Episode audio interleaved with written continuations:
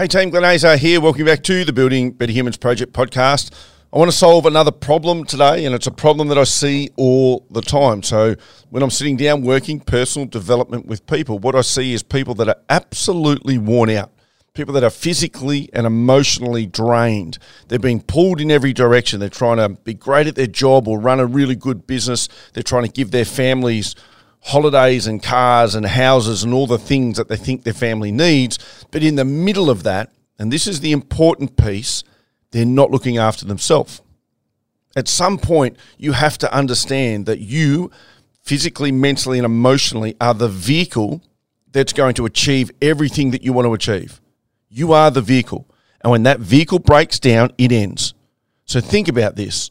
When your family, when the people around you need you, want you, etc., if you're if you're medically unwell, if you go and have some medical episode, if you have a mental health breakdown or crisis, are you able to be the person that they need? Now, why is this important? As most of you would know, I run an adventure company, Adventure Professionals, quick plug, adventureprofessionals.com.au, and we run trips all around the world. And the shortest trip I run is four days, the average trip is 10 days, and the longest trip Everest Base Camp is 21 days. The amount of times I get people that say to me, I can't take 10 days, which is a Kilimanjaro, it's a Kokoda track adventure. I can't take 10 days. Is there any way to cut it down a little bit? Because 10 days means, for example, you leave on a Friday, come back the following Sunday. So you've got two weekends there. You've got six working days if you're a Monday to Friday worker. And people think if I can just shave that Friday off, that means I've got my two weekends, which are mine, and I'm only missing five days at work or five days in my business go one step further, and I've had people that go, "What about what about the Aussie Ten Peaks? It's four days. Maybe I can squeeze that in." My question is this: Whose life are you living if you don't have time to take away from work or to take away from your business? Whose life are you living? What's it all for if you don't have the capacity to take the breaks that you need to take? Our mental health needs it. There is no doubt that the world is running on mental health crisis at the moment. And yet none of us seem to be looking at the way the Western world is operating. We're not maximizing our health. We run challenge programs in our gym, Project 180, and this is a real challenging point for me. We run the typical, you know, your eight week challenge where your six week challenge where you bring people together and you exercise over an eight week period. And the way to do that when you look at all the gyms across the board is to offer prizes and money back. And I've got to entice you to come in and look after your health. I have to entice you to try and eat healthier, to lose a little bit of weight, to turn up to the gym regularly. Like that doesn't make sense to me. To try and to try and offer you some incentive to have better health? Are you kidding me? Like, just go for a walk around the block five days a week and you're going to have better health. Don't get me wrong, you don't even have to join a gym. But you should not have to be encouraged or enticed by monetary rewards to have something that literally is life itself. Literally is life itself. Looking after yourself is something that you need to be bullish about and you need to be selfish with because your family, your workmates, your employees, nobody gets the best of you if you are not operating at the best that you can be. You, when you get this stuff right, when you look after yourself, you don't wake up tired. People say to me all the time, How can you run on so little sleep?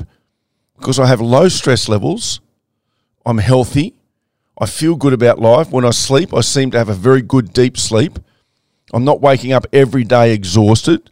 I'm going to work jobs that I've created for myself that I love and people say that's not everyone's reality, but it could be. I'm not special. There's nothing crazily intellectual about me. I wasn't given everything when I started life. I, you know, I did all the things wrong when I look at it. Moved out of home, been through divorces and separations and thrown money away left, right, and centre.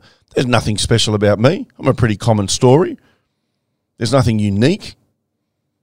I just had a bit of, bit of confidence and a bit of nous to go out and have a crack at some things. But the truth is that you can do that too. So at the end of the day, as we come to the end of this week, think about this. What would I need to do over the next week, the next month, the next three months, the next six months to improve my physical, mental, and emotional health so that people get the best of me? What would that look like? So that you're not walking around like a large chunk of society that are physically, mentally, and emotionally depleted. People that are trying to do so much, but they are just slowly crumbling. The foundations have cracks in it. And they and every day is a struggle. And if every day is a struggle, man, how can you do anything but just work on survival? How can you do anything but be reactionary when things happen around you? Guys, it's that important to look after yourself. It's that important to be selfish in order that you can expand your capacity to do more and to be more for the people around you. It starts out being selfish, but it has a whole lot more power to it. Here's another little piece to listen to on Instagram. I think it's a nice way to finish this episode. And I want you to have a think about what you're going to do differently next week. Listen, you've got to up your game of self care. You've got to selfishly take care of you. You've got to invest in your body and your nutrition. You've got to take care of you. And in the end, it's not selfish because what it does is it expands capacity for what you can do in the world.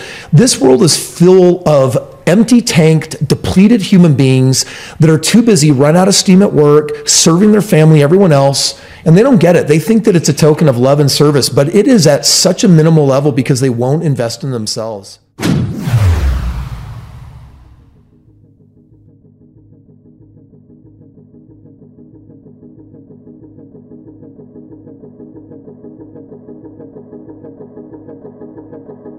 Thanks for listening to this episode of the Building Better Humans podcast with your host, Glenn Azar.